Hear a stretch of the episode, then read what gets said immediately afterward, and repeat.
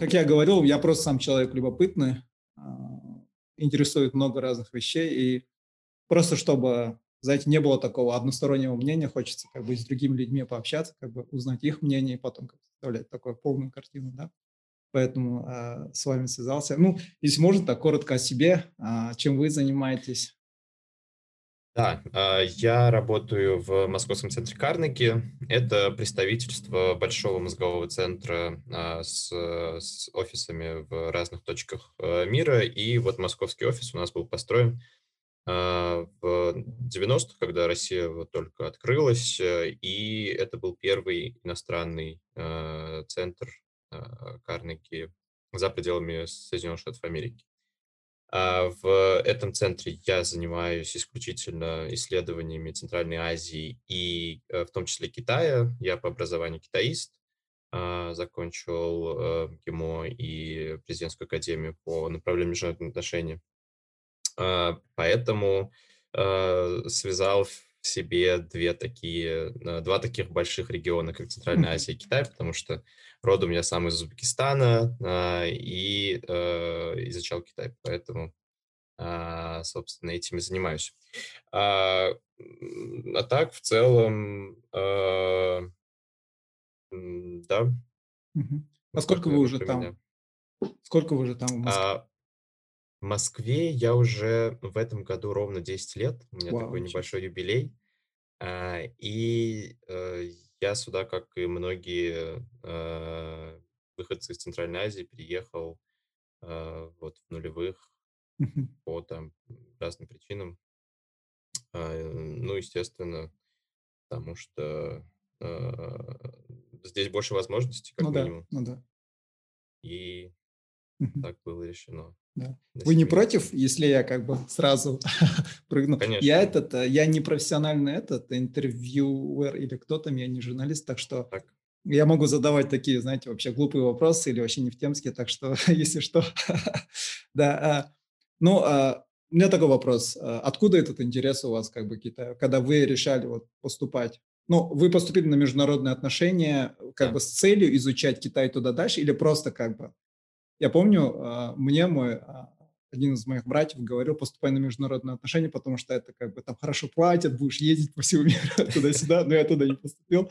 А у вас какая цель была и как потом Китай нарисовался? А, э, честно, у меня не было э, в мои 17, когда я поступал, какого-то стратегического видения. Я не понимал, куда я иду, а, потому что на самом деле я не представлял, чем вообще занимаются после международных отношений. И, в принципе, факультет международных отношений, он такой особенный э, в том плане, что э, очень часто люди не знают, э, кем они будут, потому что это не прикладное mm. э, образование. Э, да? Э, и в этом плане я когда поступал, я просто реально не знал, куда деться. Единственное, что я знал, это то, что мне нравится изучать языки. А, на тот момент э, я довольно неплохо говорил на английском. А, и это понимание, что я с этими языками не хочу быть переводчиком, потому mm-hmm. что я думал, это немножко скучно. А хотелось что-то, наверное, пообширнее, побольше.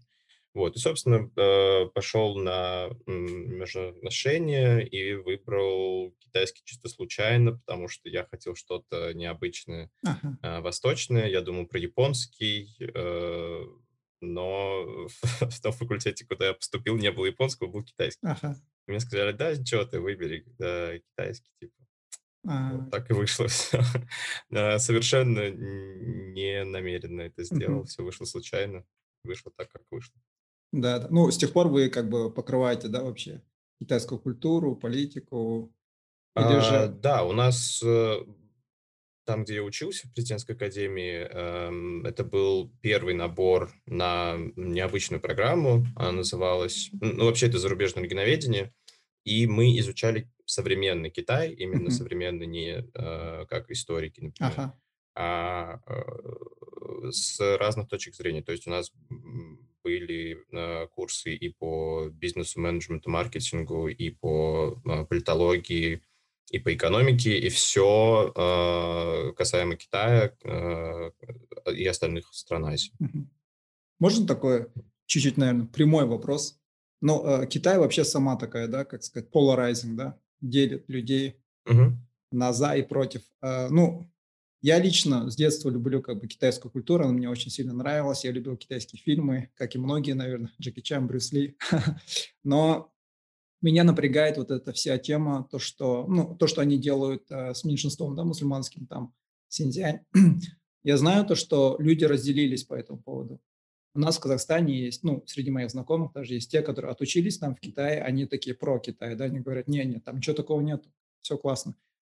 А, но я вижу, допустим, другие СМИ, да, западные, которые говорят, как бы кричат, есть, ну, как бы свидетели, да. У меня вопрос, ну, чтобы потом быть, да, как бы ясными и чтобы, может быть, не обидеть. Вы какой, какой позиции придерживаетесь? Вы из тех, кто не-не-не, в Китае все классно, или из тех, кто считает, все-таки там есть эта проблема?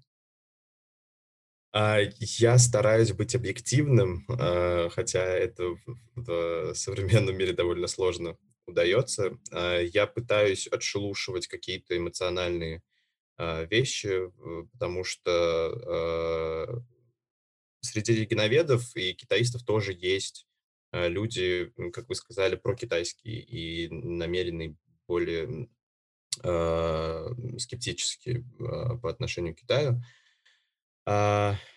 И э, это довольно сложно удержать Мгм. этот баланс, э, когда ты читаешь новости, пытаешься а, понять, где первоисточник, э, залезть туда и посмотреть, в действительности ли а, то или иное событие имело место, или а, то, что говорят о том, той или иной новости, правда. И э, в этом плане э, я бы не стал относить себя ни к какому лагерю. Я, э, как исследователь, обязан, наверное, быть э, более-менее объективным. Ну, а современно, когда вы говорили, что вы изучали современный Китай, это с какого периода? Это с начала 20 или послевоенный, или же это имеется в виду прям современность? А, Я бы сказал, что это с начала создания Китайской Народной Республики, да, сорок Мгм. девятого года. А, И не э, вдаваясь в подробно, ну, у нас, естественно, были курсы по а, истории Китая, да, мы изучали а, и разные династии, и а, 3000 лет истории, но это было а, такое в сжатом объеме, чтобы мы просто имели представление о том, что это было. А подробно мы все изучали в 49-м. Мне вот интересно, знаете, что то, что...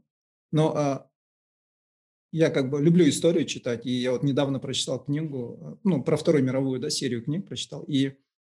Э, ну, Китай очень сильно пострадал, да, во время Второй мировой. Япония там их, э, ну, там вот в Нанкинге, да, э, ну, Нанкин, как он назывался, там они там, ну, столько населения убили, изнасиловали, да, и, но Китай, какой он был отсталый, и Китай, который он сейчас, да, нереально как бы, ну, один из супердержав все-таки, да, считается, там, может, наравне или, может быть, там, на втором месте пока что, но как они к этому так быстро пришли, да, ну, начиная с 49 года, но ну, у нас всегда такой был, да, Китай, там все китайское, это некачественно, на шару, да, но все-таки там все наши вот эти девайсы, да, смартфоны, там Apple, не Apple, они все там в Китае делается, да, там, э, ну, много инноваций оттуда приходит, да, и как они к такому вообще пришли? Ну, это какой-то у них был, я не знаю, как в Японии, суперсекрет, там, кайдзен или еще что-то, или же это просто был такой коммунистический, там, я не знаю, хлыстом.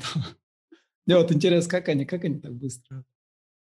А, да, на самом деле, а, это, наверное, один из, э, самых таких, э, важных, э, исторических моментов, для, всего человечества. А, и мы будем изучать китайское чудо, а, еще не один год в дальнейшем.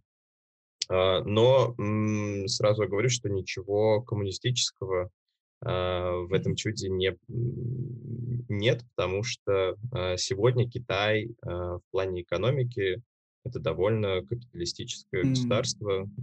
И несмотря на то, что идеологически они, придерживаются идей социализма с китайской спецификой, а, капиталистические инструменты в экономике они используют довольно активно, и именно это, э, в свое время и помогло Китаю, а, не пойти по ошибкам Советского Союза, а, э, придумать свою систему, которая сработала. Да, считается э, родоначальником э, всех э, китайских успехов, которые мы видим сегодня. Э, человек, э, которого зовут Дэн Сяопин, он э, пришел э, фактически к власти в Китае после смерти Мао Цзэдуна и начал э, эпоху реформы и открытости, как она называется, э, с 70-х годов. Мгм. И именно тогда э, Китай отказался э, фактически от э, коммунизма, от э, социализма и э, стал строить нормальную экономику для того, чтобы люди не голодали, и э, страна начала развиваться. А что-то До послужило этого триггером вообще? а, триггером на самом деле послужили десятки лет власти Мао Цзэдуна, который по разным причинам вел китайскую экономику совершенно не в ту степь, а, в которую нужно а, по своим идеологическим соображениям. И э, потом уже, чем старше он становился, тем больше он боялся, что он потеряет власть, и его соратники повернутся к нему спиной и, захватят власть. А, Особенно ярко это а, стало проявляться после смерти Сталина, а, которого он считал своим учителем, таким наставником. А, И э, из-за этого мы видели э, ужасные периоды э, китайской истории, как период Большого скачка. Это э, 50-е, когда Мао Цзэдун говорил, что Китай должен там за пять лет, за пятилетку обогнать мировые державы в индустриальном плане. Китайцы все массово варили э, сталь у себя во дворе, убивали животных, потому что э, убивали насекомых, чтобы они не ели урожай. Они считали, что именно они являются причиной того, что урожай недостаточно А, большой. Все это привело к тому, что сталь была ужасного качества, а, все насекомые были убиты,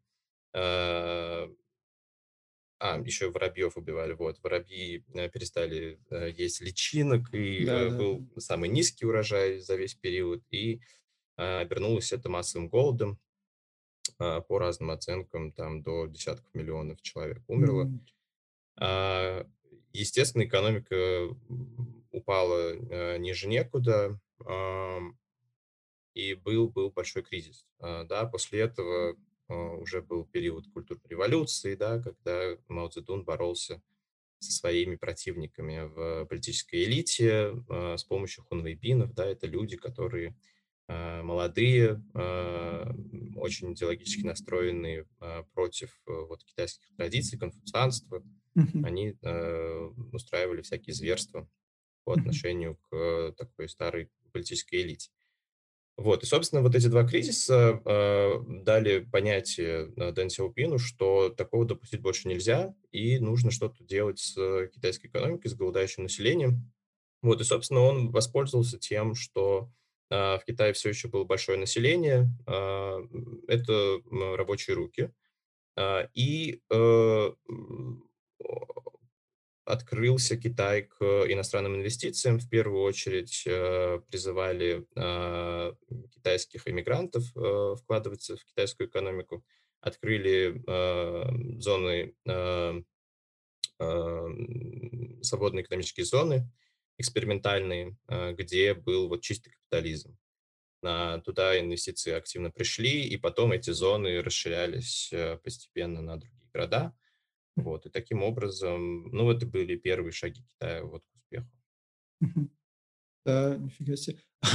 Знаете, этот, э, я вот буквально когда, года два назад э, читал книгу э, «Узники географии». А, а, Там как раз, ну, там несколько таких больших стран, и это что-то вроде, знаете, там географического детерминизма, да, то, что успех той или иной страны или его неуспешность, это зависело от географии. И там как раз-таки была э, глава про Китай, и там они говорили то, что идеология Китая, она такая, то, что а, вот современные, да, вот эти лидеры Китая, они говорят, какую идеологию пихали? То, что сколько, да, китайский народ живет, там, тысячелетий, они всегда были под гнетом каких-то внешних завоевателей, да, там, если брать, как бы, то одно время они были под монголами, там, под манжурами, да, там, э, тюрки там ходили, их там га- гасили, да, там, Потом а, во время Второй мировой, да, японцы, американцы там насиловали их, там ходили. И, ну, по крайней мере, в этой книге он говорил то, что как вот эти современные лидеры смогли объединить, да, весь китайский народ, это типа сказав то, что все, хватит, мы больше не дадим себя в обиду, короче. И они вот так вот объединили. Как бы. Эта идеология, она до сих пор имеет место быть. Ну, ладно, мой первый вопрос, так как я это вычитал из книги, это так оно и есть. Это у них есть такая идеология, да, то, что все, мы не дадим себе в обиду, хватит, мы будем сами за себя. И да, как, как, как это а, сейчас? А, а, небольшая ремарка к тому, что вы сказали. Действительно, а, Китай– это империя, которая не захватывала другие империи, но при этом а, особенность Китая в том, что она ассимилировалась со всеми, а, кто а, их захватывал. И как э, а, меч Годрика Гриффиндора в Гарри Поттере брала самое Да, лучшее да, да. а, из э, того, что вот их захватывало. А, и действительно, идеология, которую вы сказали, она а, существует э, в нынешнем Китае. Это называется «100 лет унижения». А, э, да, считается, что вот последние а, 100 лет современной истории Китай находился под таким гнетом и унижением со стороны а, разных стран, в основном западных империй. И сегодня Китай накачал свои экономические мускулы, и теперь вот эта мощь распространяется на другие сферы, поэтому Китай как бы возвращается, и Си Цзиньпин делает «Make China Great Again» по аналогии. Да, да, да. С Трампом, только публично об этом как-то не, не так заявляет, как да. э, предыдущий президент Штатов. Да. А вот, ну, насчет вопроса э, Синьцзяня, да, а, ну, меня, как, допустим, человека, это очень, ну, сильно как бы задевает, да, то, что, ну, все-таки геноцид, тем более я сейчас читаю этого Солженицына, архипелаг ГУЛАГ, и, ну, просто к чему приводит, да, такая идеология, такие гонения, это вообще как бы но, а, недавно я просто, ну, смотрел, просто в YouTube забил, как бы Синьцзянь, что там, и поисковик мне выдал сразу таких, да, а, есть, а, западные СМИ, которые там, ну, говорят там, вот вся правда про Синьцзянь, там миллионы людей там находятся в концентрационных лагерях. И тут как бы китайский CCTN, что ли называется, я не помню, Да. где там показывают там вот эти меньшинства, да, уйгуров, там а, нас, там, да, там казах, узбеков, как они там в Китае живут, Понимаешь. пытаются пробиться, да, и они там обвиняют этих, да, мусульман в Синьцзяне, называя их террористами. И, ну, я там услышал, вот мой вопрос, да, а, то, что оказывается Синьцзянь или Восточный Туркестан, да, он был автономным округом вообще а, до 49-го, кажется, или, блин, могу ошибаться, но мне вот интересно, а, как вообще к этому пришли, да? Как пришли к тому, то, что, а, ну, начали вот эти мусульманские меньшинства, да, их, ну, гнобить, да, грубо говоря, а, за- загонять в эти концентрационные лагеря, и вообще какая там идеология, да, именно это, ну, я, допустим, читаю Солженицына, и, ну, я вообще не понимаю, как бы, ра- рацию, логику Сталина, да, там, зачем все это надо было делать, зачем такие жестокости, да, и здесь я не понимаю, как бы, ну, ну, ну как, как исследователь, у вас есть какие-нибудь там, ну, не знаю, идеи, может, мысли или какое-то общепринятое мнение, почему все это делается? Да, э, действительно сложный вопрос. Синьцзянь вообще уникальный автономный район э, в рамках Китайской Народной Республики, потому что культурно, э, языково и э, вообще по многим другим параметрам он намного ближе к другим странам Центральной Азии, чем к э, Китаю.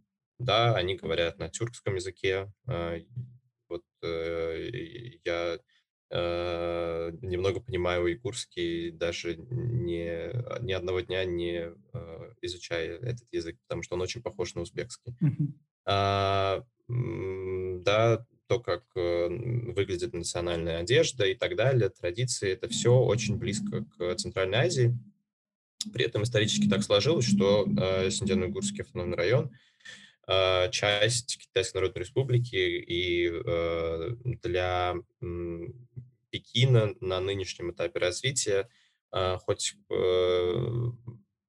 на минуточку поставить вопрос принадлежности Сидиана под вопрос, это будет большим-большим как бы эм, это Ну, совершенно это неприемлемо них для Пекина. неприемлемо. В Китае э, есть несколько территорий, которые такие а, находятся под э, вопросом. Это, естественно, э, Тайвань, да, это особый э, остров, который фактически независимое государство, но юридически очень в странном положении находится. А, И есть, конечно, Гонконг, Макао, которые были долгое время под протекторатом других стран, но теперь они входят в состав Китайской Народной Республики. Есть еще Тибет, который э, примерно похож по ситуации на, на то, что мы видим в Синьцзяне, тоже э, культурно совершенно другой регион, э, совершенно другое общество, э, но при этом э, исторически входит в Китайскую Народную Республику.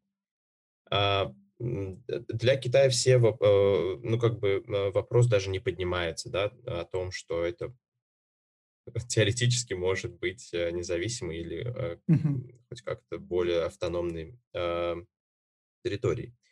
А, Вопрос, который вы задали, э, э, он, наверное, ис- истоки его уходят в а, создание Китайской Народной Республики и разделение его по провинциям, по субъектам, а, тогда на, в 40-е, в конце 40-х, 50-х э, Китай э, пошел по пути Советского Союза и разделил а, территорию по э, вот как раз вот этим национальным границам. А, Как и Советский Союз, у нас вот Центральная Азия тоже распределена а, национальным, по национальному признаку, да. И э, уже сейчас Китай понимает, что он зря это сделал, потому что это мешает ассимиляции, это создает э, вот эти вакуумы, а, в которых это общество отдельно от всех варится, и э, потом происходит какое-то недопонимание, растут э, по понятным причинам а, желание быть более независимыми, да, то, что Китай называет э, опасным сепаратизмом. А, Это все вполне нормально, и а, сегодня Китай как бы а, считает, что это была вот э, его ошибка сама а, сделать, со- создать благоприятную почву для того, чтобы а, общество в Синьцзяне а, хотело отделиться. А, Позже это вылилось в нулевых э, в э, ряд э, террористических актов. А, Ну, э, раньше, конечно, в 90-х, когда распался Советский Союз и появились на границе с э, Китаем пять э, независимых центральноазиатских республик, а, это был первый такой э, звоночек э, для Пекина задуматься, а, о своей судьбе дальнейшей и о том, как общество в Синьцзяне видит вот этот процесс. М. Оно увидело, что есть такая вероятность, да, что м, республики обретают независимость и могут а, проводить свою собственную политику, а, могут пользоваться в полной мере своими ресурсами, назначать своих людей на важные должности, да, и, в принципе, а, определять будущее своего региона, как э, им хочется. Пекин боялся э, вот этого распространения плохого примера а, на Синьцзян, и поэтому э, с 90-х наблюдается такое ужесточение политики. Пекин, кстати, сразу приехал во все страны э, Центральной Азии для того, чтобы убедиться, что те люди, которые пришли к власти, они лояльны именно к официальному Пекину, не проводят Мгм. никакой а, политики черной двери, с- М. там, серой политики с э, представителями из Индианы. А, И именно тогда, если вы посмотрите, а, до сих пор в любых соглашениях есть пункт о трех а, опасностях, а, которые поддерживают страны Центральной Азии и а, Пекин. Это терроризм, радикализм и сепаратизм. Да, вот эти три э, стоп-слова, они везде, э, можно встретить их.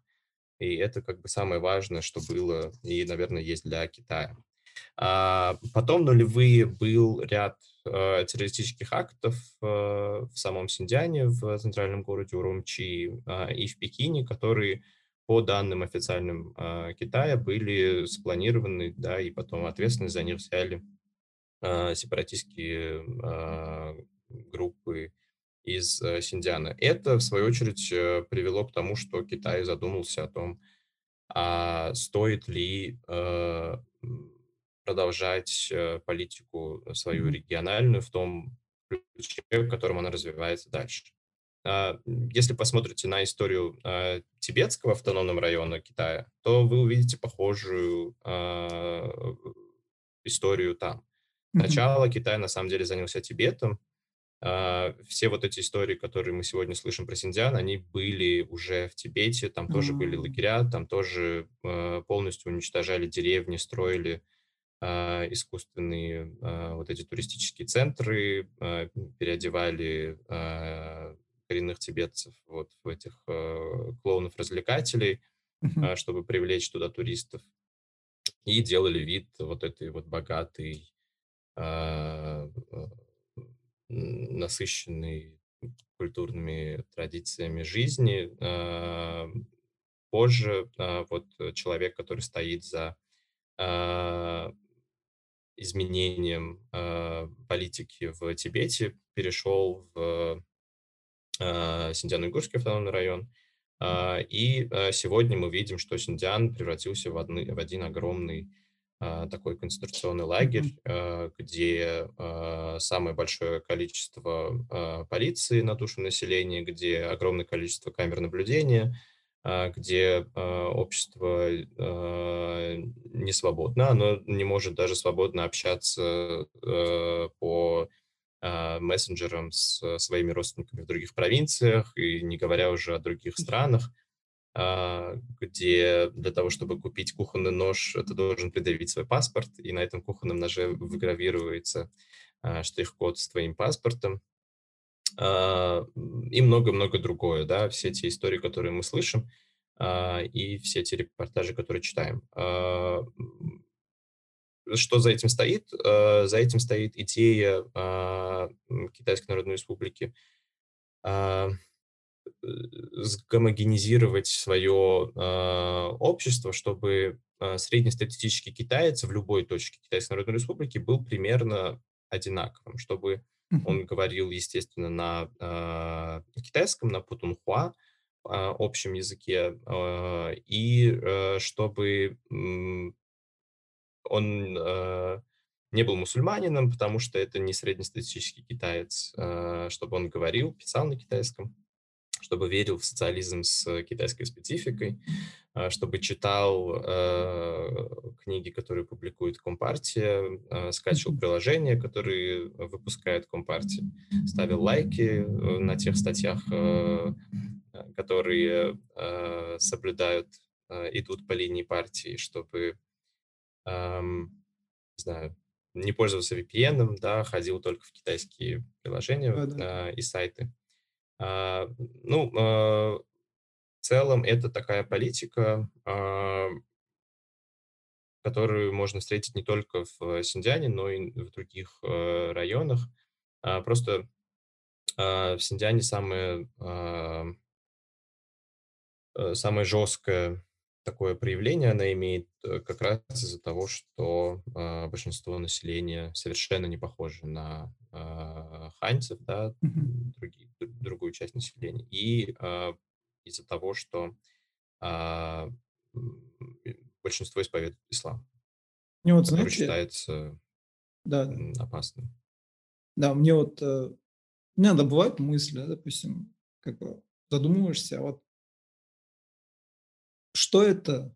Почему такое большое население? Как бы, ну, это прозвучит очень так, знаете, наверное, как-то бессердечно, но это, ну, я пытаюсь просто так, если рационально подумать, почему это население, да, миллионы людей, ну, скажем, не пойдут, скажем, ну, не ассимилируются, не, не интегрируются, да, с китайской культурой, там, не примут ее, все-таки, ну, mm. жизнь, она, ну, я понимаю, это а, твое вот это integrity, да, как бы твоя, твоя культура, это все намного дороже, да, может быть, даже намного дороже жизни, да, но просто я когда смотрю, я вижу там, допустим, я, я, я не оправдываю ничего, мне это вообще ничего не нравится, но я просто пытаюсь как-то ну, как подумать, да, Но есть, я тоже смотрю, есть очень много там китайских актеров и актрис, да, знаменитостей, которые являются этническими, там, уйгурами, казахами, узбеками, да, тюркских таких национальностей. И они вроде бы, ну, по крайней мере, согласно YouTube, я, я не знаю, вроде бы они там как бы знаменитости, да, в Китае, там, модели или еще что-то.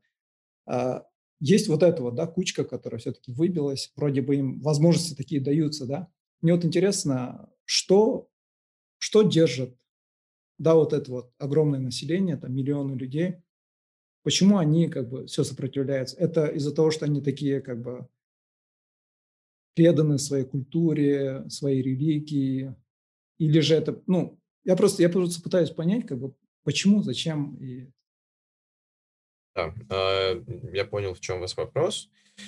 А, тут э, нужно разделять а, китайскую публичную национальную политику и реальную. Публичная заключается в том, что Китай,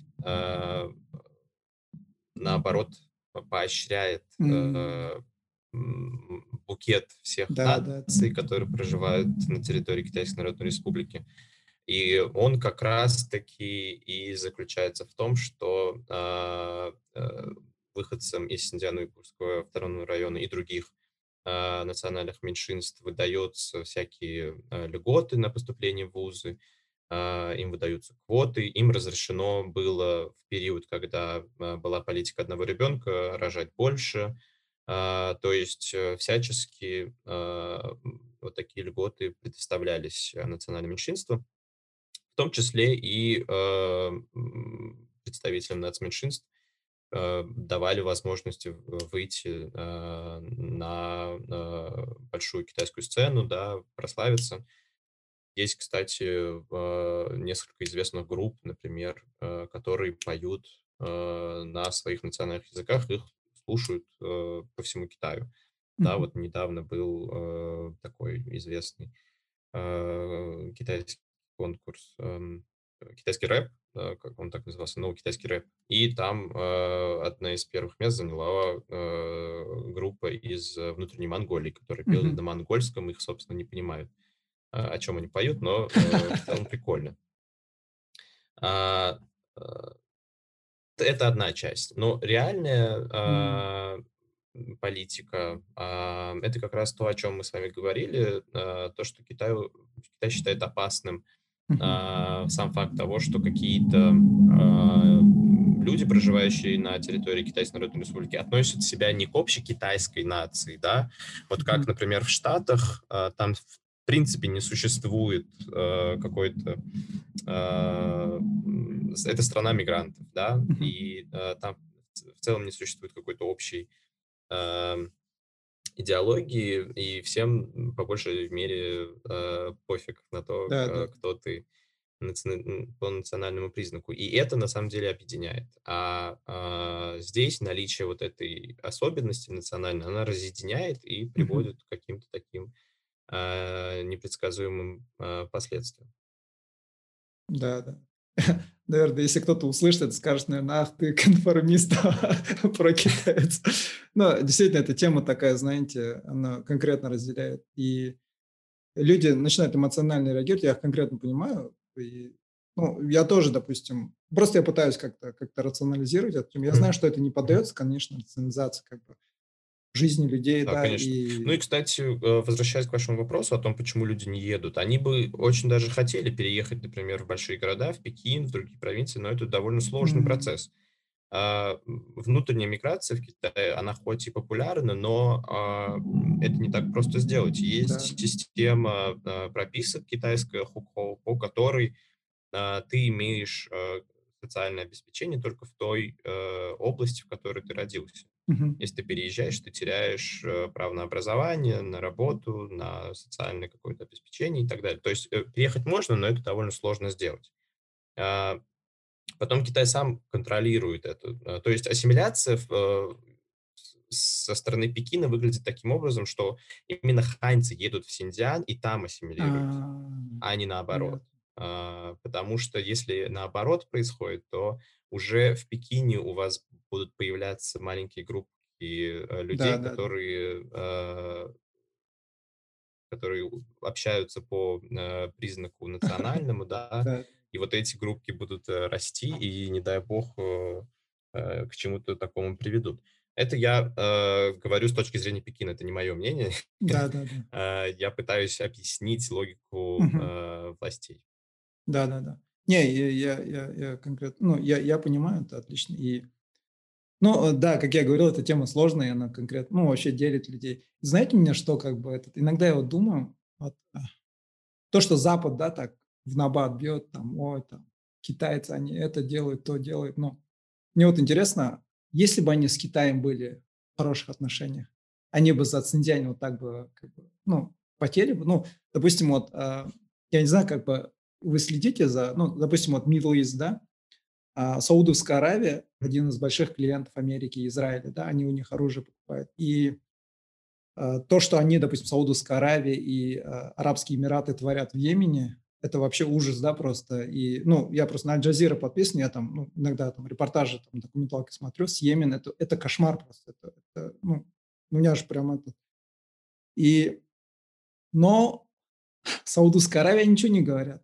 Они там, о, братан, кто там, этот МБС или кто тут молодой кронпринц, там мой ровесник, кажется, красавчик, да, как бы. А если бы вот, э, мне, вот, мне иногда кажется, то, что вот это их отношение, то, что они кричат, да, э, за, за синдиань, вот, за, за мусульман, со стороны Запада это больше как бы лицемерие, потому что они конкурируют, да, с, с, с Китаем. Если бы они не конкурировали так с Китаем, мне кажется, они бы даже, им просто пофиг было бы. Как им было, допустим, э, то, что в Рохинге, да, когда мусульман, допустим, гоняли, им, им пофиг было. Да сейчас вот это премьер-министр, женщина, ее сейчас свергли, там а, военный переворот произошел. Наоборот, там я это видел в западных СМИ, наоборот, там про нее, там, о, там ее свергли, там, она же Нобелевскую премию мира получила в свое время. О, о, там, и только, ну, там, которые Аль-Джазира, там еще какие-то там журналисты-мусульмане, которые уже живут на Западе, они там говорили, вы что, что за лицемерие, да? Мне вот интересно, вот насколько вот со стороны Запада это прям, ну, настолько искренне, да, вот это вот. Или это а, а, просто такой политический ход на шару, как бы. Просто чтобы насолить Китаю, а они нам враги, мы поэтому будем за Цинцзянь, там еще что-то. Знаете, я бы не стал искать искренность в международных отношениях. Это да. такое неблагодарное дело, а, потому что, ну, ни одна страна не будет, э,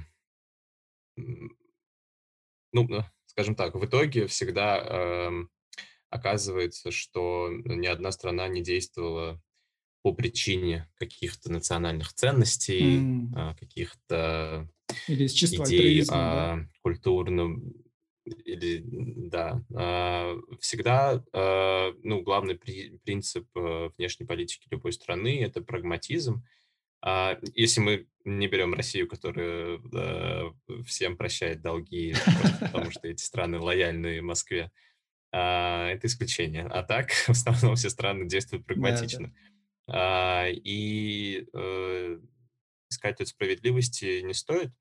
А, что касается Штатов и Китая, а, на самом деле долгое время Соединенные Штаты были в одной лодке с Китаем, и они всячески поддерживали Китай, и в том числе успех Э, который произошел с Китаем, был возможен только благодаря тому, что mm-hmm. Китай э, пошел на улучшение отношений с Соединенными Штатами.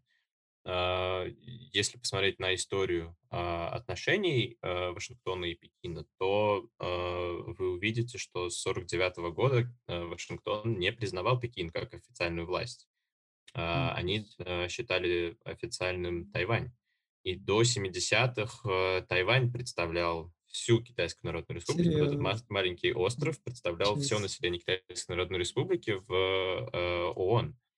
Э, это продолжалось до тех пор, пока э, не появился э, такой э, госсекретарь Генри Киссинджер э, и его mm-hmm. э, попытки сблизить, успешные попытки сблизить Китай и э, США это совпало, кстати, и похолоданием отношений между Китаем и Россией, mm-hmm. Советским Союзом на тот момент. А, вот, из 70-х мы видим, что а, Китай и США установили а, официально дипломатические отношения. Китай теперь стал официально представлять э, себя в ООН. Мгм. Тайвань очень сильно обиделся, и до сих пор вот эта как бы большая рана на э, Тайване есть, и поэтому и возникла вот эта уникальная юридическая ситуация с Тайванем. А, а так, э, с 70-х как раз э, Вашингтон и поверил в то, что э, с Китаем можно дружить и нужно дружить. А, и до буквально вот последних а, конца, наверное, нулевых до а, десятых а, Вашингтон довольно активно сотрудничал с Китаем. Была идея в США, что а, Китай можно а, путем вовлечения Китая в мировую экономику, можно а, сделать из Китая такую же демократию а, по принципу там, западному. Мгм. Что вот сейчас в Китае люди перестанут голодать, и потом можно уже начинать какие-то либеральные реформы, свободы предоставлять и так далее. Долгое время Штаты так думали, но в последние годы поняли, что этого ждать не стоит, Китай сегодня активно продвигает свою внешнюю политику и говорит, что он точно не пойдет по пути западных реформ и будет э, строить дальше свою идею демократии, свою идею государственного э, строительства. И э, в этом плане Вашингтон очень сильно разочарован, и мы видим уже со времен Обамы, особенно во время Трампа, а, как э, Вашингтон делает все, чтобы сдержать Китай а, и не дать ему а, пойти вот по такому упрямому пути собственного развития. Вот меня всегда интересуют э, культурные да, моменты вообще. У нас э, очень много, ну, если говорить конкретно про Казахстан, я как бы не знаю за всю Центральную Азию, очень много студентов сейчас едут в Китай, да, обучаться, потому что это. А, ну, доступно, а, вроде бы хорошее, как бы, качественное образование, потому что и в науке Китай тоже, да, уже наравне с западными. И я вот недавно буквально в Инстаграм увидел выступление посла китайского в Казахстан, и, ну, я такой был чуть насторожен, потому что там такие были, как будто бы, ну, там, типа, это от вас зависит, да, там, бывших выпускников а, китайских университетов, какие у нас будут отношения, там, у вас миссия, там, ну, такие слова, да, я такой в шоке был, нифига себе, что за призывы такие. Но, но есть люди конкретные, ну, их немного, но есть такие люди, молодые, там, а, которые, а, ну, топят за Китай, да, если говорить простым языком, которые отрицают э, все, что происходит в Синьцзяне, которые там жили, я их понимаю, они там жили, учились в Пекине или еще что-то где-то, да, они видели, какой там народ, безопасность, может, видели, все классно, да, как бы. И, и они говорят, не-не-не, все классно, это все западная пропаганда, как бы, там все классно, грамотно. И плюс, допустим, э, ну, Димаша Кудайбергенова знаете, да? Это Да. наш казахстанский, да, который стал звездой там, в Китае, да, здесь в Казахстане его все засрали, он поехал туда, там стал суперзвездой на весь мир, потом все казахи, о, братан, это мой земелье, да, короче. Но э, я ничего не говорю против Димаша, но, допустим, от Димаша я не слышал, чтобы он что-то там против говорил, да, потому что, возможно, у него есть, как бы, как сказать, э, он уже зависит, да, возможно, от китайского. Финансовый интерес, конечно. Да, да, да, интерес у него есть, вот, вот это слово. А, как вы думаете, насколько вот это вот культурный такой сейчас shift да, идет? А, насколько он сильно проявится в будущем, и будет ли эта масса людей все больше становиться?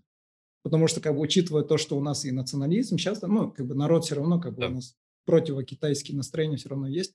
Но как вы думаете, вот этот shift, он будет становиться больше, или все-таки, как бы, у нас вот эти националистические, эти скажут, не-не-не, вы что, забейте, нифига. А, Я думаю, мы будем видеть э, и дальше а, увеличение количества студентов. А, Вот я смотрел статистику по 2019 году. А На тот момент 14 тысяч студентов из Казахстана было в Китае, и самое важное, 99% из них учились по грантам. То есть за их обучение платило не казахское правительство, не фонд э, Назарбаева, а китайское правительство. да, да. А, И э, понятное дело, кому эти студенты э, будут благодарны. Мгм. По э, итогу своего обучения.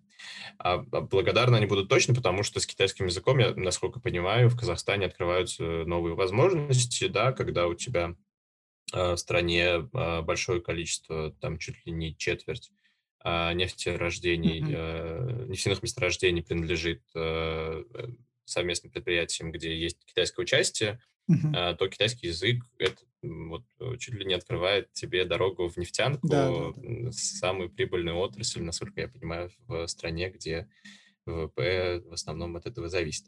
М, то есть э, финансовый интерес э, здесь э, ну, то есть э, у людей, которые поддерживают здесь Китай, чисто финансовые интересы, и э, я бы не сказал, что они действуют из-за какого-то а, чистого альтруизма и Мгм. поддерживают Китай только потому, что а, им действительно а, понравилось. И поехали они в Китай не, не потому, что им а, так сильно нравится китайская культура. То есть я по большей мере уверен, что если тому же студенту вначале предложили бы поехать в какую-нибудь западную страну, в Европу или в Штаты на тех же условиях финансовых, да, бесплатно, очевиден, да. то вопроса не стояло бы между Китаем и странами Запада. То есть э, в этом плане Китай все еще не выглядит а, приоритетом номер один для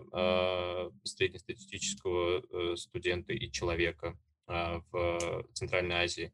Можно даже посмотреть э, по э, недвижимости, которую покупает политическая элита. Да? У них есть возможность купить свою недвижимость где угодно.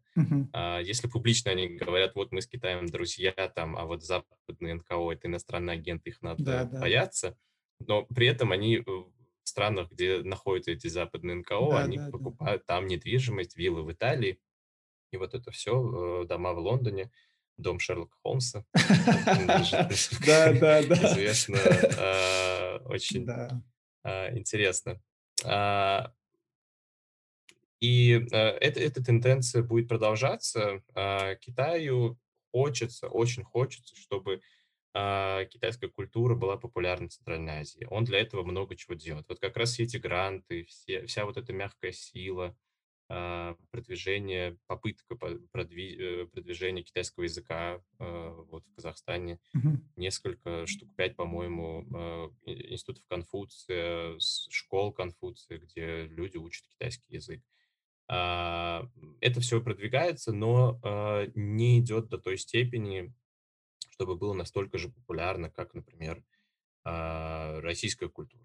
Э, Мгм. Я уверен, э, подавляющее большинство а, знают, там, не знаю, Дима Билан и Сергей Лазарев, не знаю, кто сейчас популярный здесь, в Да, России, да, да. а, и не знают там какого-нибудь Джоу Ди Луни, который самый популярный китайский певец. А, Или не знают там, что сейчас идет в кино а, из китайского. Мгм. А, не считая гонконгских боевиков, которые были популярны. Да. Э, Ну, сейчас я даже не знаю, что Джеки Чан, по-моему, перестал сниматься в гонконгских боевиках, он снимается сейчас в голливудских больших фильмах, уже как э, личность такая, как голливудская звезда, а не как э, китайская больше. Мгм. А, Поэтому я, я, я не считаю, что вот э, китайс- китайцы очень сильно продвинулись по- в плане распространения и популяризации своей культуры. И у них, ну вот, пока с этим очень-очень тяжело, и ничего э, н- в ближайшее время не изменится, потому что для того, чтобы это стало а, интересно и прикольно, а, это внутри Китая должно измениться. А А, внутри Китая в э, атмосфере, когда нет свободы творчества, все очень ограничено и регламентируется разными э, политическими институтами, это довольно сложно сделать. Вот Мгм. посмотрите на Корею, э, которая активно продвигает кей-поп и делает Мгм. все для того, чтобы этот кей-поп э, жил и процветал. Вон там э, мальчикам из группы BTS разрешили даже не служить в армии, что э, такое большое дело для Да, да, корейцев. да. э, они, у них там все служат. А, и это сделано потому, что BTS это уже мировые звезды, их слушают везде, и это потом приводит к тому, что люди идут, открывают учебники, открывают там тексты, смотрят, что это за слова такие, учат корейский, изучают корейскую культуру и э, становятся как бы такими публичными дипломатами э, Южной Кореи по всему миру. А в Китае м, очень хочется это сделать, но пока не удается.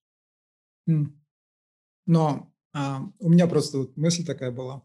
Не приведет ли вот этот вот а, интерес а, к кей-поп культуре, да, именно к корейской музыке, к их культуре, у поколения, я их называю тиктокеры, это вот поколение там 15-17, да, и младше. А может ли а, а, вот эта кей-поп культура Корея стать, так сказать, ну, гейтвей, да, таким проходным путем для того, чтобы эти люди начали интересоваться вообще полностью восточной культурой и открыли для себя потом и Китай, потому что Китай у них тоже, да, си-поп, как бы тоже направление вот этого, вот, чайно, чайно поп очень такое популярное. Мне самому нравится китайская музыка. У меня вот такая вот дилемма, знаете, я люблю э, китайские фильмы, да, там сериалы, там, иногда бывают вот, вот, старые, древние, там, типа, легенды, там, всякие, музыка, но в то же время мне не нравится, да, их политика вообще. Я туда вообще даже ездить не хочу. Вот такая вот интересная дилемма. Но как вы считаете, может ли вот эта вот, да, любовь к кей-поп, именно, да, к корейской поп-музыке, культуре привести да, как-то органически к интересу у этой молодежи, тиктокеров, к китайской культуре. И а, несомненно, когда, да? угу. несомненно, когда произошел вот этот бум кей-попа, я думаю, люди в принципе задумались, а что там еще на восточном полушарии происходит? Mm. Вот есть огромный Китай, он, наверное, тоже что-то производит. Я думаю, частично, да, поможет, э, но опять же, а, не настолько, чтобы это mm-hmm. было да. массовое движение какое-то. И опять же, э, китайский поп, э, си-поп, он а, по качеству, как мне кажется, не доходит, не mm-hmm. дотягивает до кей-попа, не дотягивает да, да. до каких-то западных, э, американских, европейских групп там и звезд и так далее. И э, это, наоборот, приводит к тому, что люди вот в Казахстане уже сами пробуют э, создать свой поп, э, да, да, Q-поп, э, казах-поп. Да, да. Да, 91, э, вот мне кажется, они уже довольно стали популярными в Казахстане да. э, и пользуются каким-то успехом, хоть вначале их вроде как никто не любил, но сейчас уже э, начинают, по-моему, даже появляться какие-то похожие на них группы. А, и мне кажется, это больше приводит к такому тренду, что а, кей-поп, он, он про что? Он, а, они взяли формат вот этого как бы бойбенда штатов и mm-hmm. через этот формат продвигают как бы свой язык, э, свои какие-то э, внутренние ценности, которые часто недопонимаемы в других mm-hmm. странах, и поэтому нам кажется, э, нам особенно mm-hmm. чуть более взрослому поколению кажется это да, странным да. каким-то. А, это как раз использование формата, чтобы ну, как бы говорить о своем.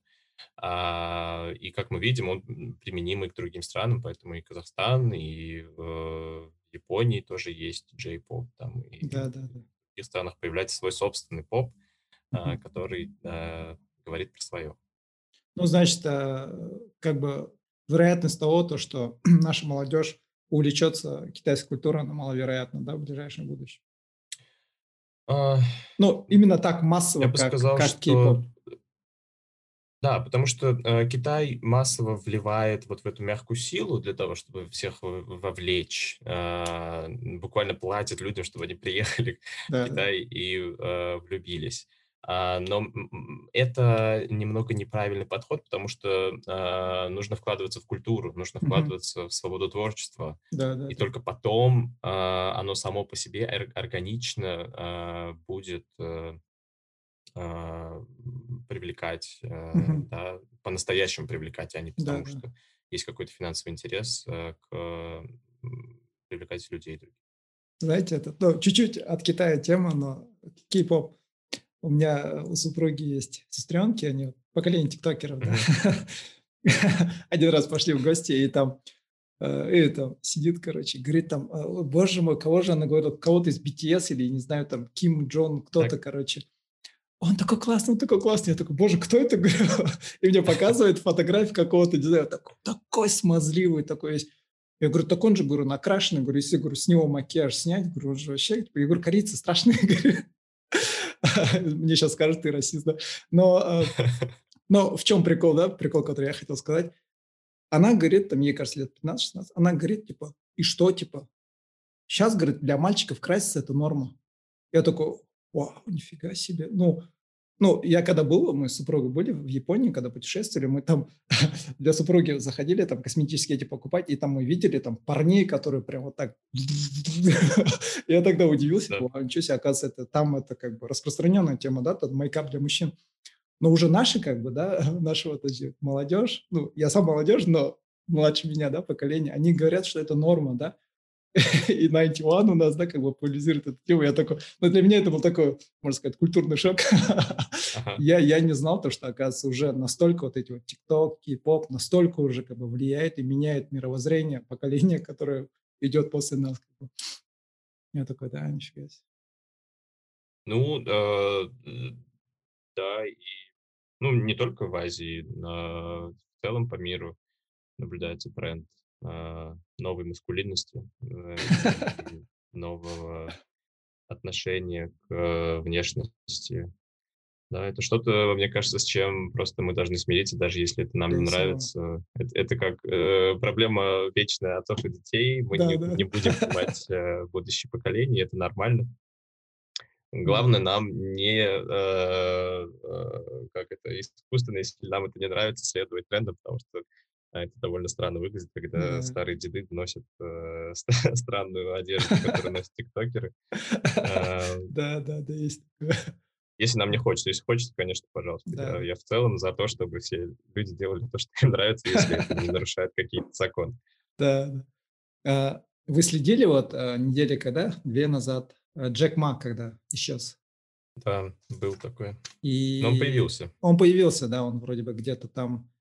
Но я, я помню, это, это же не единичный случай, да, когда миллионеры, миллиардеры в Китае как-то вот так загадочным образом исчезают, потом появляются, там берут все свои слова обратно, короче, я что-то не говорил. Но а, как вы думаете, почему такое происходит? И, ну, ваша гипотеза, почему Джек Ма исчез вдруг, да, так внезапно обратно заново появился? А, там, э, если проследить хронологию, вообще а, Джек Ма довольно публичная личность, у него активные социальные сети, и э, то, что он исчез на две недели, это был большой, большой, большой э, такой э, ну, все заметили, непривычный для него, непривычный для него э, статус. Э, до этого был э, скандал с э, IPO э, компании, которая дочерней компании Alibaba э, владельцем которой он является. Она выходила на IPO, э, и ей не дали это сделать э, по разным причинам. И сейчас э, вот эта компания, она называется End Group, она занимается финансовыми инструментами, предоставлением финансовых инструментов населению, но при этом это не банк да, то есть она выдает кредиты, а, это такое, ну, приложение, где ты можешь взять кредит, а, и при этом а, все, что нужно для кредита, это только там твой паспорт, когда ты регистрируешься, и все. Больше никаких дополнительных документов, там не прослеживается кредитная история. Каким-то образом она прослеживается, но не так зарегулирована, как банки. Поэтому это стало очень популярной темой, и китайское общество, которое э, все больше потребляет, оно э, стало активно им пользоваться. Вот э, власти Китая увидели в этом опасность, э, потому что э, растет возможность появления пузырей угу. на финансовом рынке, который не, вот это точно нельзя допустить, когда огромное население э, массово пойдет брать кредиты, и, не дай бог, э, те места, где они возьмут кредиты, еще как-нибудь обанкротятся и это как-нибудь потом выльется в протесты. Вот это вот э, страшный кошмар mm-hmm. китайских властей, который они не хотят допустить. Джек Ма на это ответил, что э, центральный банк э, действует э, э, я точно цитату не помню, но он оскорбил э, Центральный банк и сказал, что власти как бы застряли в XIX веке, не хотят развиваться и так далее. То есть э, публично критиковал центральные власти, что совершенно недопустимо, учитывая, какой э, звездой является Джек Ма и как да, хорошо да. его все знают, это особенно не э, приветствуется. И э, это вылилось это вылилось в то, что э, вылилось. Мы не знаем, что с ним происходило эти две недели, но э, факт остается фактом. Это действительно распространенная практика. Э, Джеку Ма еще повезло, потому что он появился и mm-hmm. дал понять, что все с ним нормально, его не задержали, его не посадили не приписали какое-то дело. Часто это заканчивается тем, что человек попадает буквально на несколько месяцев, и потом только чисто случайно появляется в новостях, и не в каких-то там, а в региональных, э, где-то между строк появляется, что вот такого-то, такого-то человека задержали там по коррупционной да, да, да. Э, статье. Э, что-то такое появляется, и так люди узнают. Часто даже родственники вот только так узнают о судьбе своих э, близких.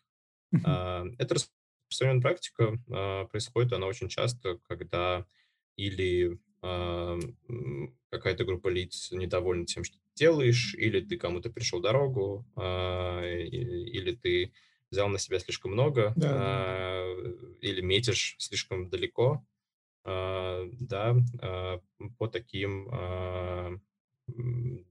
делам. Часто это коррупция, потому что понятное дело, что любой чиновник в более-менее высоко стоящий в Китайской Народной Республике, он как-то замешан в коррупционных схемах. Вот вы же писали статью насчет того, то, что как Китай использует мягкую силу и, mm-hmm. ну, конкретно повлиял на элиту в Кыргызстане, да? Но я mm-hmm. так понял, это можно проецировать и на весь, как бы, в принципе, на всю Центральную Азию, да? А, вот эти вот э, протестные, у нас, да, протесты недавно проходили, если вы следили, вот э, когда выборы в парламент были, да, вот народ протестовал. А вот в России, да, за Навального протестовали. Как вот эти все протестные настроения играют на руку Китаю или же наоборот а, плохо влияет на их внешнюю uh-huh. политику? Ну, как бы первый вопрос, эм, насколько Китай как бы уже, да, пустил свои, вот, так сказать, как с пруда щупальца а, в политику э, Центральной Азии, когда уже влияет на некоторые там политическую элиту, да, как-то. И Второй вопрос – это вот как вот эти вот нестабильности в этих странах, в Центральной Азии и в России тоже, да, в частности, как это влияет вообще на всю внешнюю политику Китая в отношении нас и, ну, соседей, да, таких близких. Да, действительно, я недавно опубликовал статью о том, как э, элиты Центральной Азии зависят от э, Китая финансово. А, и это не секрет уже, наверное, много лет. А, просто э, с развитием технологий, с развитием а, расследовательской журналистики в регионе мы узнаем больше и больше подробностей, что создает нам такую более объемную картинку происходящего. И мы видим, что ну, по понятным причинам Казахстан, Кыргызстан и Таджикистан больше зависят от Китая, именно элиты, элиты этих стран благодаря наличию общей границы, которая служит таким окном для всего региона. Все мы понимаем, что Китай самый важный торговый партнер всех этих стран. И когда у тебя есть дверь, в которой все эти товары входят и выходят, ты ну, обладаешь возможностью разных ну, проводить разные махинации, которые позволят лично тебе э, получить э, от этого э, выгоду. Э, много кейсов э, можно погуглить и, и найти, э, как э, тот или иной чиновник в Казахстане или особенно в Кыргызстане был замешан в какой-то коррупционной схеме, связанной с китайцами. Mm-hmm. В Почему это происходит больше всего в Кыргызстане? Э, понятно, потому что там самая неустойчивая а, политическая вертикаль э, из всех э, стран Центральной Азии.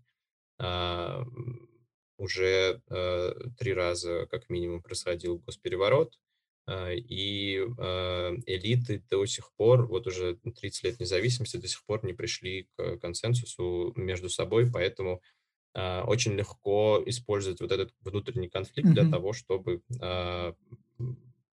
вмешаться в него и поддержать ту или иную часть, да, или всех поддержать, и все будут думать, что Китай на твоей стороне. На Мгм. самом деле он э, играет за всех. Да. А, а, и э, м, это как бы не то, что а, такое официальное заявление, что теперь Китай будет использовать э, политический инструмент для того, чтобы вытаскивать людей во власть, а, но а, признаки этого мы видим, и мы не можем отрицать а, то, что происходит. Например, вот в Твиттере а, я опубликовал тред на эту тему, и ко мне в комментарий пришел э, э, посол Кыргызстана в Великобритании и э, стал писать, что это все неправда, и э, Мгм. э, мы с Китаем там в хороших отношениях и так далее. А, Это, это совершенно... а, а, Моя статья не говорит о том, что Китай не может использовать страны Центральной Азии как возможность. Он может. Но при этом мы не можем а, закрывать глаза на то, а, что элиты а, финансово зависят от а, инвестиций э, и каких-то коррупционных схем с э, китайским бизнесом. А почему я связываю это с властями? По простой причине, что ни один человек в Синьцзяне а, невозможно представить такую ситуацию, когда какой-то человек в Синьцзяне а, активно взаимодействует с иностранцами без санкций на то со стороны Компартии. А, Если это невозможно для а, просто среднестатистического человека, то для крупного бизнеса то тем более а, любой а, бизнес имеет э, в э, числе своих сотрудников человека из Компартии, который следит за тем, чтобы а, там все было правильно. Да-да-да-да. А, Поэтому, а, как минимум, региональные власти а, в курсе всех тех дел, которые а, совершаются на границе а, с Китаем, и а, как минимум они в курсе. Я не говорю, что они Да-да-да. давали санкции на то, чтобы как-то вмешиваться, но а, то, что они в курсе, это точно. Ну, это, кажется, А, любая страна, да. Помните, а, блин, как 5 или 6 лет назад была история, скандал, то, что Казахстан как-то пытался, а, вмешаться в предвыборную или выборную игру в Кыргызстане, что ли, или как-то повлиять. Там, я помню, был такой скандал. Так что, мне ну, это, скорее всего, нормальная практика вообще, да, во внешней политике, когда каждая страна, там, соседи между собой что-то там мутят, да, короче, как-то пытаются повлиять или же устроить так, чтобы были или пришли к власти, или же была обстановка выгодная именно для тебя, для твоей страны.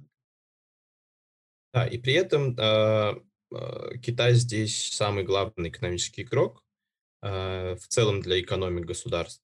Но э, складывается картина еще, а, что элиты лично зависят от Китая. Да, М, то есть а, не то, что э, они переживают там за государственную Да, казну, да, но да, они да, еще да, переживают за свои карманы. да, да, А вот да, да, это, на самом деле, самая-самая э, главная причина, по которой те или иные люди могут совершать э, разные-разные вещи. Мгм. А, и это именно поэтому э, это опасно, потому что а, с а, такими элитами довольно сложно говорить о развитии государства, о Да, общенациональных ценностях, э, э, учитывая, что они сами зависят от одного игрока. Если бы они хотя бы зависели там от разных э, э, стран, да, внешне, то э, можно было бы говорить, что они могут там лавировать, говорить Мгм. там э, о том, что они балансируют, но нет.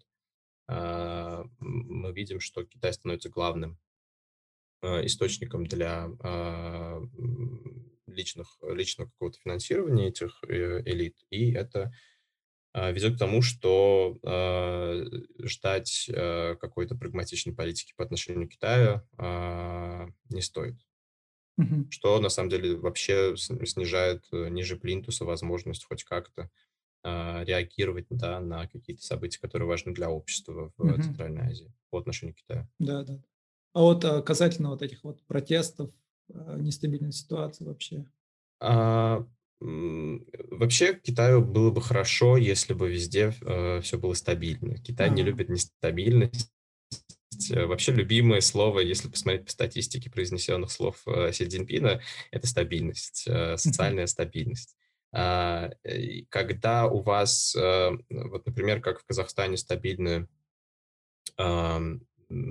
социальная ситуация, а, то э, вы не переживаете, что к власти придут какие-то другие элиты, которые могут быть э, настроены против Китая или э, могут быть настроены как-то хотя бы скептически по отношению к Китаю. Это во-первых.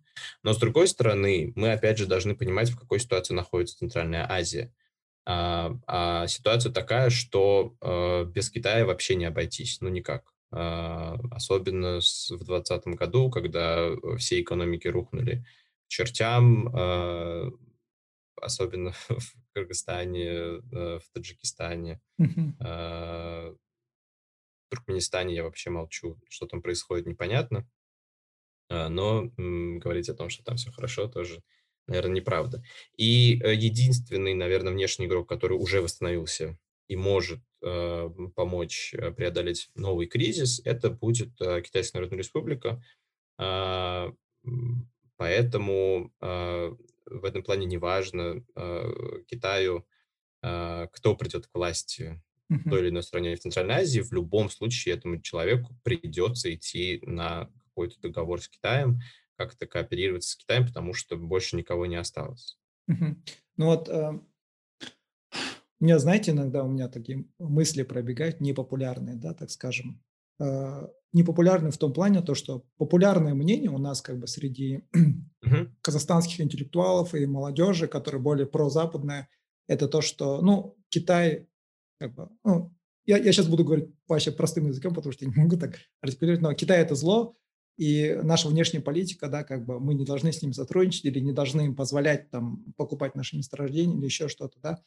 Но какая альтернатива, да, у властей, да, скажем, в Центральной Азии? Потому что если так, чисто, я иногда думаю так, если чисто рационально подумать, да, как поставить себя на место этих, если, ну, скажем, у меня есть, да, дом, да, квартира, скажем, и там э, соседний, э, там в квартире или хате живет какой-то там, я не знаю, бандюган, да, атаман, короче, глава банды, который там угрожает, да, мне как с ним будет проще? Я знаю то, что если я с ним пойду на конфликт, он меня просто замочит, да? растопчет, да, пройдется. Мне же лучше иметь с ним хорошие отношения, да, какие-то там, возможно, где-то идти на уступки, да, окей, хорошо, он там иногда что-то мне говорит, я уступаю. Или же мне с ним идти на конфликт, там, там думать то, что какой-то там э, большой брат, который там находится за Атлантическим океаном, как-то мне там поможет – или же там внутри у тебя семья такая, ты что, типа, с ними там. Но ты, как глава этой семьи, думаешь о том, чтобы, ну и плюс, да, твоя безопасность, так как мы уже установили, да, то, что элита больше думает как бы о своей, да, и твоя безопасность, ну и как бы более-менее вот, безопасность вот твоей, твоей, твоей вот квартиры, да. Это как аналогия, да. Я иногда понимаю, можно сказать, да, меня сейчас обзовут Нурботом или еще что-то там, но я иногда понимаю, да, как бы внешнюю политику нашей страны, конкретно если говорить про, про Казахстан, потому что у нас нет альтернативы. У нас нет армии, да, я там где-то видел список, то, что у нас армия там, если брать там, а, типа по, этому, по статистике, там на 61 месте, что ли, Узбекистан, кажется, на две позиции больше было. Ну, с такой армией, как бы, против Китая, против которого даже Америка, Россия, да, что-то там побаивается. Ну, мало что скажешь. Да, иногда, как бы, я понимаю, внешнюю политику э, нашего президента, да, потому что он пытается с ними дружить, возможно, там не болтает ничего про Синьцзянь, окей, хорошо, без проблем, ваши как бы проблемы сами разбирайте, да, но насколько, можно сказать, я прав в своем рационализировании, да, то, что у них, у нашего правительства просто нет выбора, да, это единственный, э, этот, есть американский такой писатель, интеллектуал Томас Соул, он говорил то, что в политике э, все это trade-offs, да, все, что ты делаешь в политике, это какие-то уступки, mm-hmm. которые ты делаешь. И в этом плане у нас, мне кажется, какое-то такое романтизированное представление о политике, то, что ты там сидишь, ты там как там сказал, там по-своему так сделал, но по сути политика – это же много вещей, да, это экономика, какие-то отношения. Блин, я так много чего говорю, но суть. Да. Мне кажется, у нашей просто у наших политиканов, у нашего правительства просто нет выбора. И это единственный рациональный выход из этой ситуации, когда тебе нужно просто дружить с этими, да, когда у тебя там один сосед дракон, второй медведь, который готов разорвать этого барашка, который там стоит. Единственный путь – это с ними дружить, да, и это меньше из двух зол, да. Но как вы считаете, и, и я прав в своем рационализировании, или же я, ой, ты Нурбот, там, я не знаю, там, проправительственный чувак, который жопу лежит этих китайцев? Как, в вашем а, да, было много аналогий разных. А, в целом, я согласен с общим трендом а, того, что вы сказали. Действительно, у а, людей, которые находятся у власти в Казахстане и в других странах Центральной Азии, мало, мало других альтернатив. Когда вы граничите как минимум географически, да, мало альтернатив. У вас два огромных соседа. А, во-вторых, если посмотреть на экономику, то э, в торговой сфере э, партнер номер один– Китай. А, если посмотреть на инвестиции, Китай тоже номер один во многих странах Центральной Азии, в Казахстане. В 2020 году он был номер четыре. Стал mm-hmm. больше инвестировать в казахскую экономику, чем Россия. Россия сместилась на пятое место. А дальше э, мы переходим опять же границы и понимаем, что когда есть такой большой, мощный э, сосед, то очень-очень хорошо бы с ним дружить, чтобы на границе все было безопасно. Потому что если будет хоть какой-то риск появления конфликта, то э, плохо будет всем. Mm-hmm.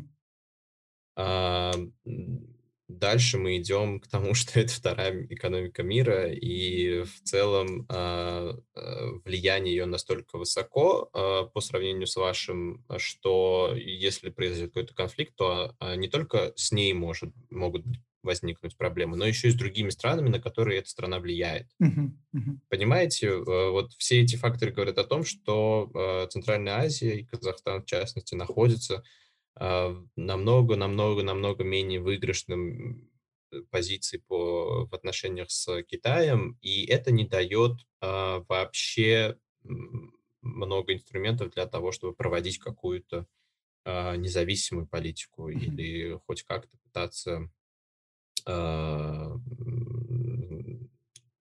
показывать клыки свои, да, Китаю, да, да, да. если мы говорим аналогиями. А, а, и в этом плане они действительно находятся в таком а, положении между двух огней, когда с одной стороны у вас вот такой Китай, весь мощный, и против которого довольно сложно пойти, и с другой стороны у вас есть свое собственное общество, которое тоже настроено антикитайски. Вот по последнему. Опросу Центральноазиатского барометра 35% населения Казахстана считают, что действия Китая неприемлемы и э, что вот экспансия тоже неприемлема, да, отрицательно относится к Китаю. Mm-hmm. А, э, в этом плане вы находите а, более-менее консенсусные а, варианты для того, чтобы и та, и другая сторона более-менее была с этим согласна. Вот если вы проследите а, кейсы судебных разбирательств а, перебежчиков из Синдиана, а, то вот здесь как раз вы увидите вот этот пример политики э, того, что э, можно условно назвать балансированием э, между вот этими двумя огнями. Э, все началось с кейса э, э, синдианской девушки. Uh-huh.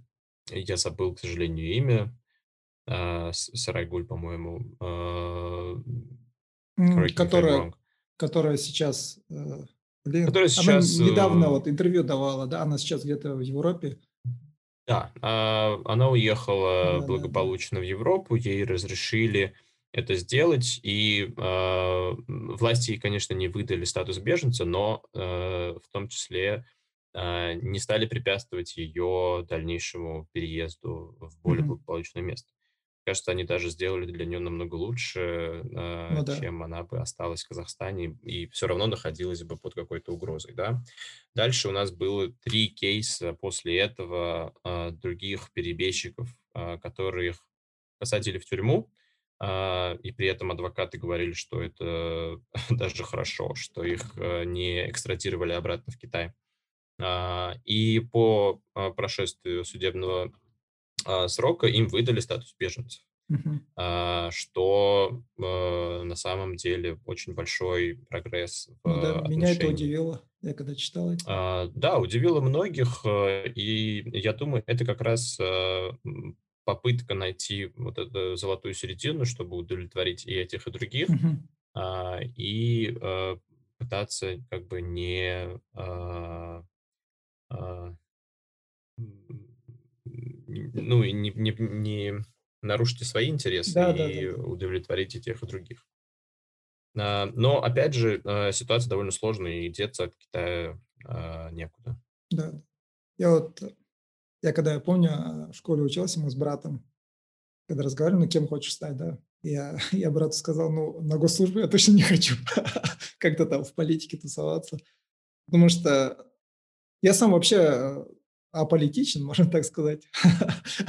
Хотя, э, судя по моим интереса- интересам, не скажешь, но иногда бывает как бы, ну, интересно узнать, что там, блин, иногда там в Твиттере бывает наткнешься там на какие-нибудь новости, и ты, блин, ну, так, ё плохо становится. У меня было такое, э, я одно время был подписан на эти э, Middle Eastern, вот эти э, media outlets, там следил, что происходит в Палестине, с Израилем, какие конфликты. Ну, мне очень плохо стало, потом отписался, потому что я, ну, я очень сильно переживал вот эти. Потом то, что вот э, творилось, да, я помню еще в 2015-2014 годах, когда я был в Твиттере, я видел все эти, да, то, что в С- в Синьцзяне, то, что творятся. И я видел то, что у нас в Казахстане вообще никто об этом ничего не говорит. Да? Ну, по крайней мере, э, может быть, я не был подписан на этих. И, э, но сейчас более-менее, кажется, становится, может быть, с развитием как бы социальных сетей, СМИ, как бы все больше становится покрытие того, то, что происходит, да, там. А вот недавно а, Маргулан Сисимбаев, вот наш, а, это он бизнесмен, а, очень такой и в социальных сетях он очень активен, да, такой казахский миллионер такой считается. А, Вот он а, помогал одному беженцу, а, казаху, который бежал из а, Цинцзяня, но его задержали в Львове. И он помогал ему приобрести там, ну, как бы временный этот, транзитный, что ли.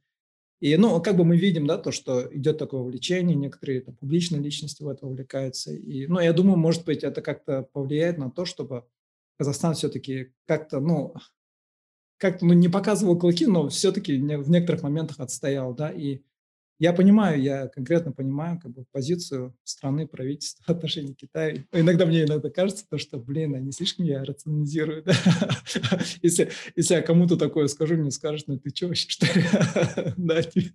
А, Ну, действительно, если посмотреть э, на то, как себя ведет Казахстан по отношению к синьцзянскому вопросу, э, я бы сказал, а, он действительно пытается хотя бы не быть в тех эшелонах, которые а, заявляют о том, что они поддерживают политику М, Китая по отношению к Синьцзяну.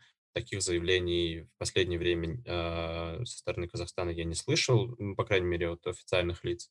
И если посмотреть даже на письмо, которое Китай регулярно посылает в ООН, с количеством определенных стран, которые подписываются под этим письмом, что вот э, то, что происходит в Синьцзяне, это их внутреннее дело, и то, что они там борются на самом деле с терроризмом, то последние письма не подписал Казахстан, а, и некоторые другие страны тоже из Центральной Азии не подписали это письмо. мгм. Это тоже а, показатель того, что а, вот меняется а, как бы а, с учетом того, что думает общество про э, ситуацию, меняется и э, восприятие в власти, и меняется их отношение к этому.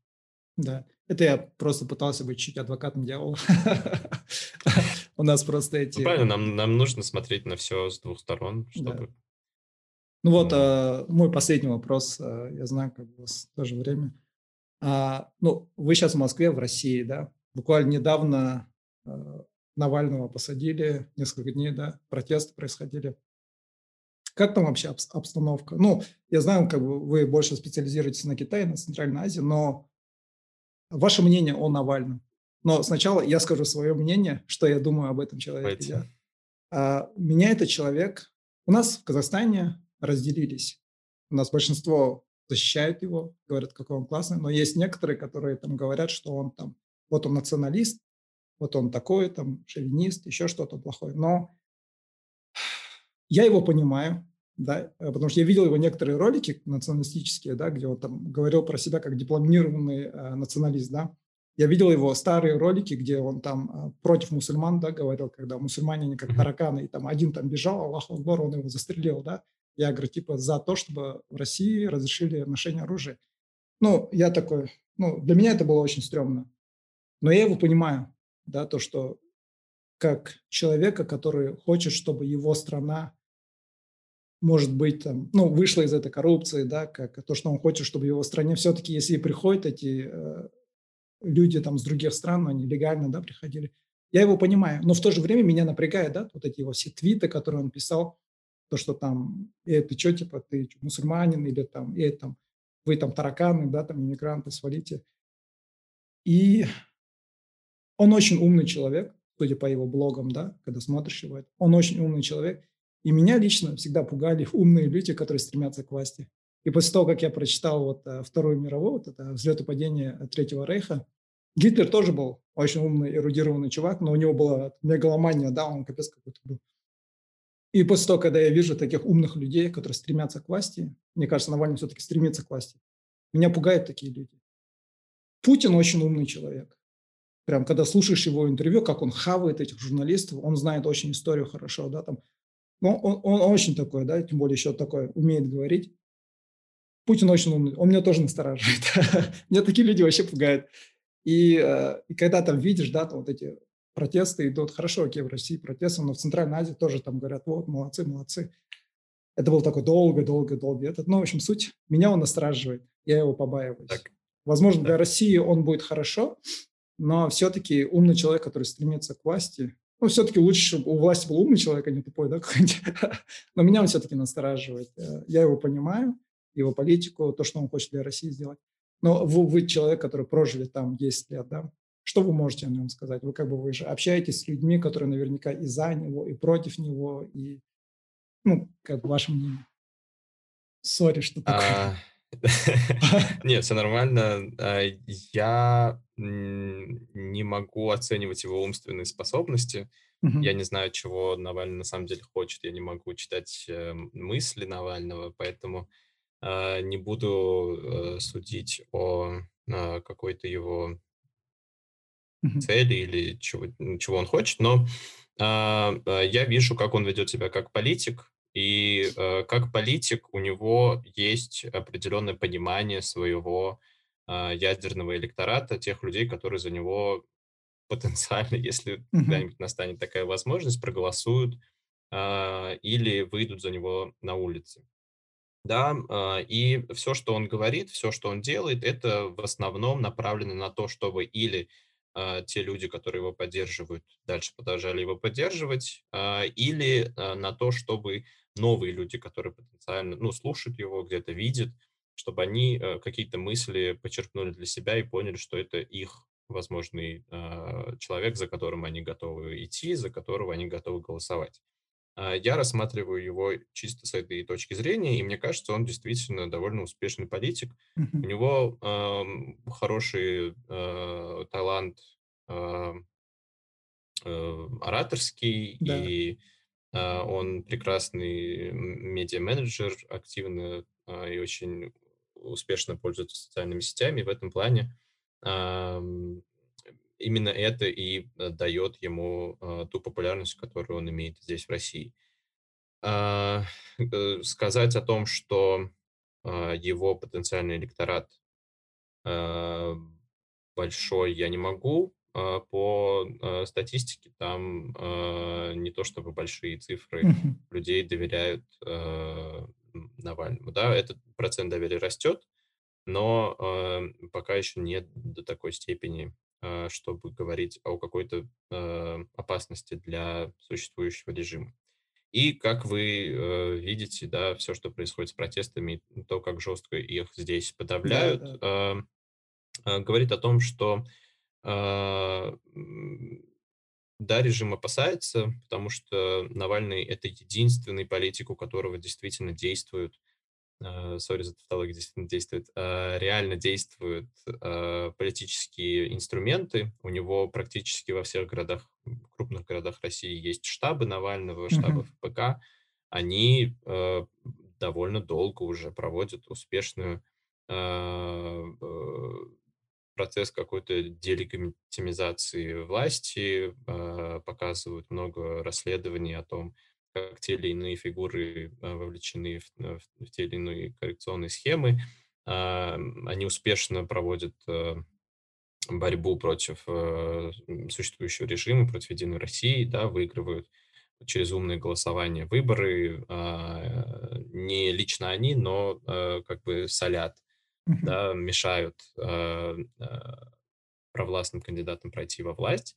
Э, и э, это все происходит на фоне грядущих э, парламентских выборов в, России в сентябре. Поэтому власть так переживает, и то, что ему дали срок, такой очень хорошо подходящий 2,8 месяцев, он как раз позволит власти немножко отдохнуть э, от этого всего во время парламентских выборов и провести их так, как им нужно, потому что этот парламент будет очень важный, э, как минимум, потому что сейчас в России наблюдают этот транзитный период, да, с начала 2000, 2000 года, 2020 года Путин объявил о потенциальном транзите, даже если это будет транзит передачи власти от самого к себе, это все равно э, процесс, его нужно красиво оформить, чтобы общество его приняло, а, а парламент здесь должен быть таким же послушным, как он э, был в последний год. Вот. И если ничего не произойдет, то э, мы будем наблюдать транзит. Но в целом, э, как вы уже поняли, ничего нельзя предсказать, ничего ну, невозможно да. Спрогнозировать, особенно учитывая, как пандемия бахнула да, да, неожиданно. Да. Поэтому будем, будем смотреть, что будет. Угу. Но, опять же, я не специалист по э, российской внутренней политике. Это ну, все да. как мои такие э, ну, да. мысли на основе того, что я читаю. Ну, э, в принципе, у меня все. Было очень интересно с вами побеседовать. Если у вас есть что-то, я не знаю, вопросы какие-нибудь или что-то хотите рассказать. Спасибо, мне тоже было очень интересно пообщаться. Э, в целом, э, в любом случае готов э, дальше поддерживать какой-то контакт. Вот. Ну, я на вас подписан в Твиттере, так что я буду за вами следить. Супер. Да, и, ну, я думаю, это наша не последняя встреча. Я буду так иногда вам писать, Тимур, если у вас есть время, да. Спасибо большое, было очень приятно. Мне было очень интересно, как бы некоторых нюансов, которые не знал, вот для себя открыл. Спасибо большое. Ну, сразу видно, что вы учились Спасибо. в международных отношениях. Классно так. Все, окей. Ну, надеюсь, я вас Спасибо. не разочаровал. Вам тоже было, надеюсь, было Нет, интересно. мне было очень интересно, да, такой прям обширный веер вопросов вы задали э, по разным-разным темам, которые мне интересны. Ну, а Спасибо. Где вас можно найти в соцсетях для вот, слушателей, тех, кто будет смотреть? А, я вообще существую во всех соцсетях. Uh-huh. В Фейсбуке я, честно, добавляю в друзья только тех, с кем я когда-то общался. Если не общался, простите, если я не добавлю, там можно подписаться. А, ну, то есть Facebook, Twitter, ну, где, Instagram, где вы обычно, я везде. Да, где вы обычно Ну, профессионально, профессионально я в Твиттере на английском и в Фейсбуке на русском пишу. Uh-huh. Часто у меня меньше личных каких-то постов и больше профессиональных. Вот если интересно следить за тем, что я делаю, какие у меня выходят публикации, интервью, то следите в Фейсбуке, в Твиттере. А, также читайте нас на сайте Carnegie.ru. А, вот у нас есть проект а, такой, который называется «Пак Синика». Это а, проект, который охватывает э, все, что делает Китай в Евразии, и если вам, собственно, интересно э, изучать э, это, то милости прошу на сайт. Все, супер. Ну, Твиттер я ваш знаю, я в описании оставлю. А Facebook точно так же, да? Тимур Умаров? Я могу вам скинуть ссылочку. Ага, все, все, окей, я тогда добавлю все это в описании. Если кому okay. интересно будет, подпишется. Все, спасибо, Тимур. Было очень приятно. Спасибо. Хорошего дня вам. Все, взаимно. Удачи, пока. Talk to me nice, talk to me honestly.